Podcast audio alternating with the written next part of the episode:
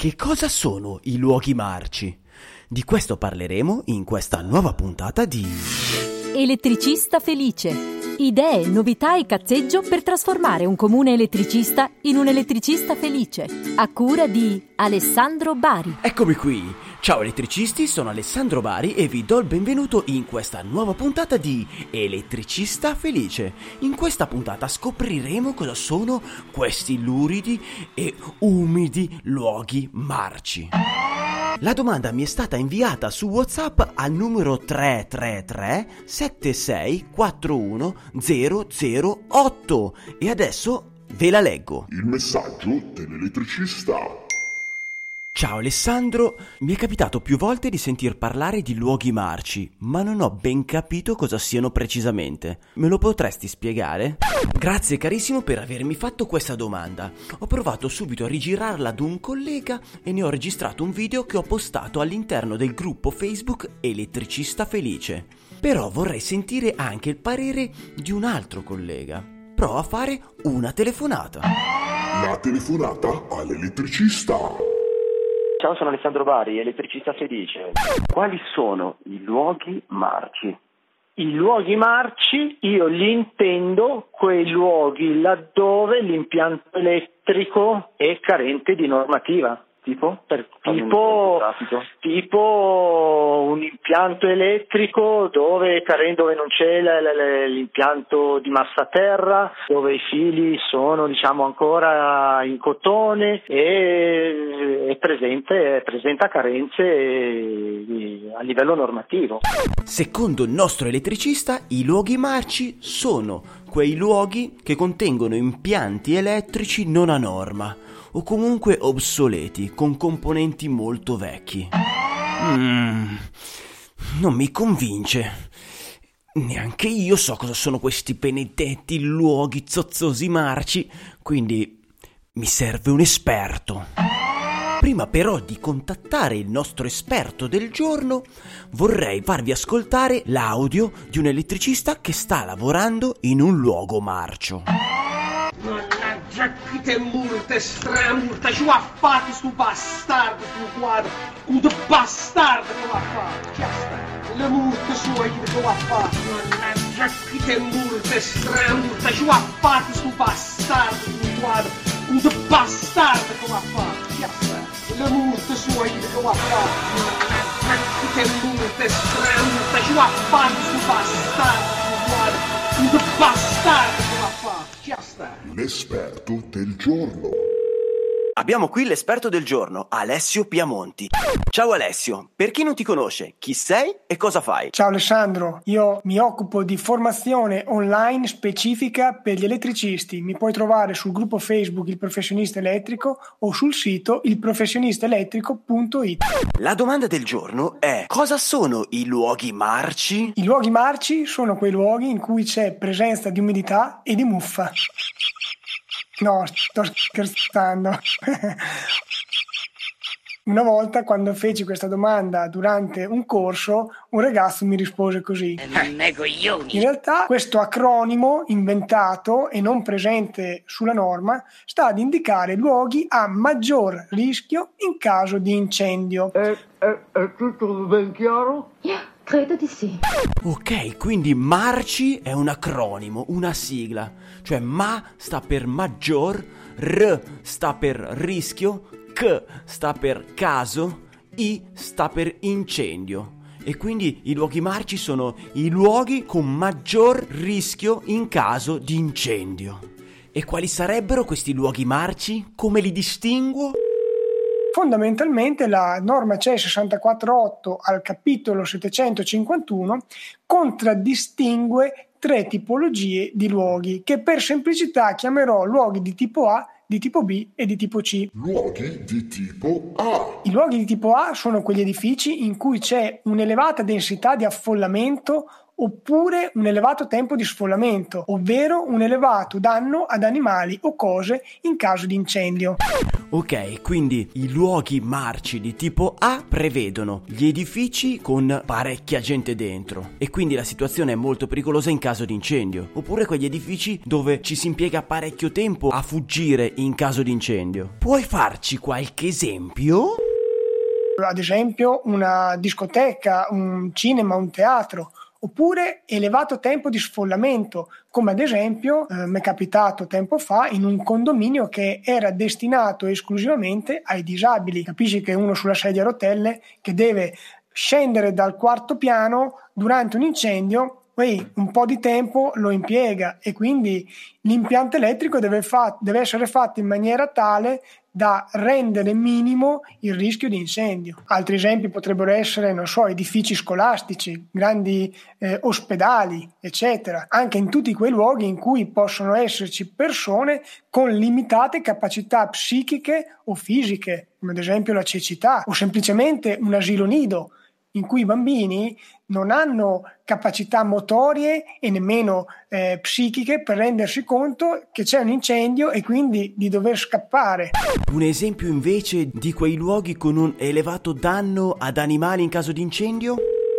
Possono far parte di questa categoria le stalle, gli allevamenti intensivi di bestiame, eh, i ricoveri di animali in cui la mancanza dell'alimentazione elettrica ne provocherebbe la morte. Prova a pensare agli, agli allevamenti di pollame.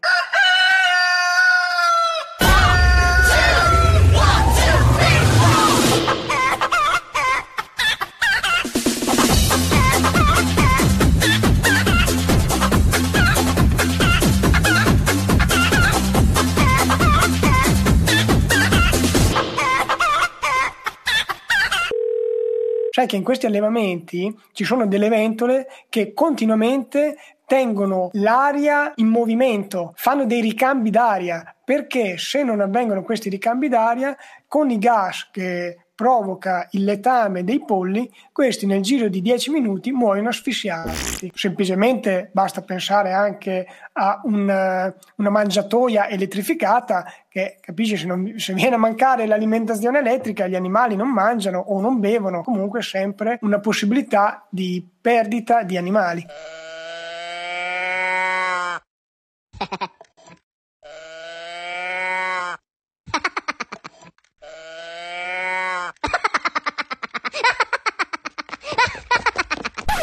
Mentre una stalla tradizionale, tipo una cinquantina di mucche, dove non c'è una mangiatoia elettrica, l'abbeveratoio è meccanico, quindi appoggiano un muso e scende l'acqua. Questo quindi non è un luogo marcio. In quel caso basta farsi sottoscrivere dal cliente che non lo è, quindi che la mancanza dell'alimentazione elettrica non comporta un elevato danni agli animali. Puoi farci anche un esempio per quegli edifici che in caso di incendio provocano un elevato danno alle cose? Fanno parte di questa categoria, ad esempio, i musei, eh, i luoghi pregevoli per rilevanza storica o artistica, o comunque tutti quei luoghi in cui vengono custodite delle cose che rappresentano un patrimonio culturale insostituibile. Prova a pensare se bruciasse la Gioconda nel museo del Louvre, non sarebbe una perdita da poco se si brucia il tuo studio con te dentro è una perdita che possiamo, possiamo accettare.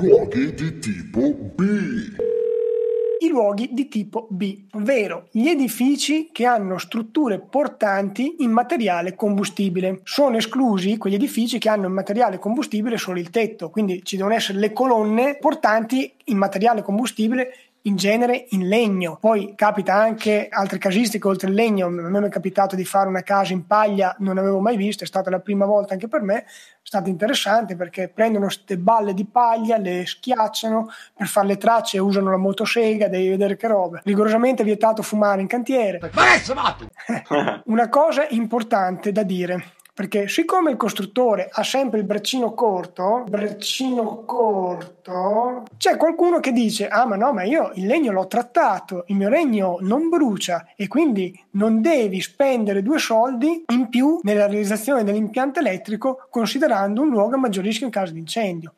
In realtà la norma è chiara e, com- e, afferma che se il materiale combustibile ha subito trattamenti tali per cui la classe di reazione al fuoco diventa zero, quindi stiamo parlando di materiale incombustibile, allora non è un luogo a maggior rischio in caso di incendio. Attenzione, tu avrai già sentito parlare di REI. Il trattamento REI è un trattamento che ritarda alla combustione, alla trasmissione di calore o alla trasmissione di fumo. Questo non vuol dire che il materiale è ignifugo, cioè che non brucia, vuol dire semplicemente che è stato trattato e quindi ha un ritardo alla combustione. Perciò se non c'è qualche matto, qualche ingegnere mh, mm, senza scrupoli che ti sottoscrive che il legno non brucia, che quel particolare legno non brucia, tu devi considerare quel luogo a maggior rischio in caso di incendio. Ok, diciamo che il committente dovrebbe mettermi nero su bianco che il materiale che sta utilizzando è ignifugo. È sufficiente? Io, se posso darti un consiglio, direi di non farla sottoscrivere a un committente, ma che il committente si avvalga di un tecnico specialista in prevenzione incendi, ex legge 818, e che sia questo tecnico a sottoscriverlo. Perché sai anche te che il committente, il costruttore, per risparmiare due soldi, fa presto a dichiararti il falso, poi dopo quando succedono i guai, vieni tirato in causa. Vieni tirato in causa. Mi sto toccando per scaramanzia. Fanno parte di questa categoria gli edifici in legno, gli chalet di montagna, eh, le case in paglia, visto che ne ho appena parlato. I luoghi di tipo C. I luoghi di tipo C sono quegli ambienti nei quali avviene eh, la lavorazione, il convogliamento, la manipolazione o anche solo il deposito di materiali infiammabili o combustibili. Però il carico di incendio deve essere superiore a 450 megajoule al metro quadrato. Non sta né a me né a te né a qualsiasi elettricista felice o infelice stabilire quant'è il carico di incendio. È il committente che deve darci questa valutazione tramite la valutazione del rischio incendio. Quindi se quel numerino è superiore a 450 megajoule al metro quadro, sappiamo che è un luogo marcio. Puoi farci qualche esempio? Fanno parte di questa categoria quei locali in cui è stoccato un grosso quantitativo di materiale combustibile in relazione alla superficie, ad esempio, non so, un archivio, un deposito di carta, una falegnameria piena di legno, eh, buona parte di tutte le attività soggette al controllo dei vigili del fuoco, soggetti al DPR 151 del 2011. Ok, adesso sappiamo quali sono i luoghi a maggior rischio in caso di incendio, ma che ci facciamo con questa informazione? Gli impianti elettrici da fare sono gli stessi? Attenzione a due cose. La prima, che in questi ambienti l'impianto elettrico deve essere realizzato in un determinato modo. La seconda è che è sempre obbligatorio il progetto a firma di un tecnico abilitato. Questo vuol dire che l'impianto elettrico di una casa in legno non può farlo l'elettricista da solo senza che si sia rivolto a un progettista. E attenzione perché gli architetti, i geometri e queste figure che dovrebbero essere i primi a saperlo non lo sanno, non lo sanno. E quindi in quel posto alla fine lo prende sempre l'elettricista. Vergogna, vergogna, vergognati! Prima di salutarti chiedo proprio a te il consiglio inutile del giorno il consiglio inutile del giorno. Attenzione a fare anche l'appartamento di un disabile, perché lui effettivamente il tempo di evacuazione non è così rapido, quindi se prendi la norma alla lettera... Questo è interessante, questo è molto interessante. Ma se il tuo, il tuo committente è disabile, tu devi già tener conto di questa cosa. Assolutamente sì, e quindi o ti fai sottoscrivere che rinuncia a, a tutto ciò che riguarda il discorso luogo maggior rischio in caso di incendio, se no attenzione perché eh, se non ti fai sottoscrivere niente, quello effettivamente è un luogo a maggior rischio in caso di incendio. Però pensare che se sta dormendo si deve svegliare, mettersi sulla sedia a rotelle e andare fuori di casa mentre c'è un incendio, poi il tempo di evacuazione non è poi così rapido. Bene, penso di aver capito tutto ora. Ma sai che non ci avevo proprio pensato, questa è, è veramente una bella avvertenza. Chiarissimo come sempre, ti ringrazio e ti saluto. Grazie a te Alessandro, alla prossima. Ciao. E ringraziando Alessio Piamonti per aver sponsorizzato la puntata, vi ricordo che il suo gruppo Facebook, Il Professionista Elettrico, è il miglior posto dove un elettricista può trovare le soluzioni ai dubbi tecnico-normativi. Aggiungo anche che è gestito da persone intelligenti, perché se inserisco un post e all'interno gli metto un link per chiarire l'informazione, per renderla più comprensibile, non vengo bannato immediatamente. Riescono a riconoscere una persona che vuole portare un'informazione da una che vuole semplicemente invece fare spam viene gestito non da robottini con la sindrome dell'usciere, ma da persone intelligenti. Am vedi che versito! Che ci hanno mai cliccato sopra? Vorrei ringraziare uno di voi che mi ha lasciato una bellissima recensione a 5 stelle su iTunes dal titolo Mi piace, mi piace, mi piace. Mi piace veramente tanto sentire come rispondono i miei colleghi alla domanda del giorno e poi sentire la risposta corretta dall'esperto del giorno. Secondo me è geniale. Complimenti! Beh, complimenti a te che, che riesci ad ascoltare. grazie, grazie, grazie, grazie. Questo era Vergiate Impianti. Grazie, grazie, grazie, grazie, grazie, grazie, grazie, grazie. Ringrazio anche coloro che hanno lasciato un loro messaggio audio al mio WhatsApp 333 76 41008. Ma non posso terminare questa puntata se prima non ringrazio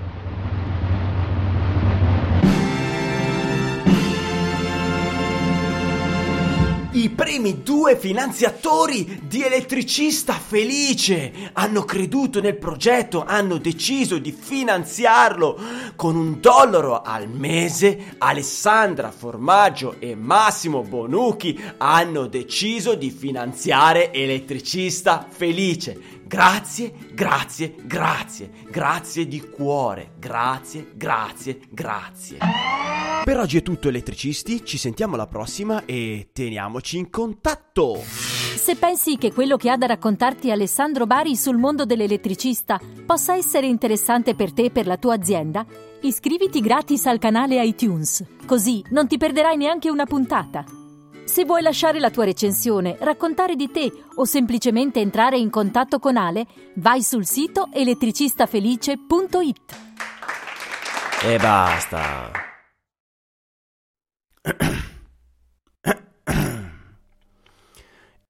Carissimi elettricisti, voglio ringraziare Gianluca Sotgiu che ha ipercondiviso l'elettricista felice. Grazie, grazie, grazie, grazie, grazie, grazie, grazie, grazie. Ciao, sono Elettra, elettricista donna. A voi clienti che non pagano vi capitano? A me sì, sono una vera piaga. Però io ho risolto. Vado da loro e gli dico: Io non mi muovo da qui finché tu non mi paghi. Dovessi passare qui la notte. O la mattina dopo ci alziamo, facciamo colazione e poi mi pagano subito. Ciao!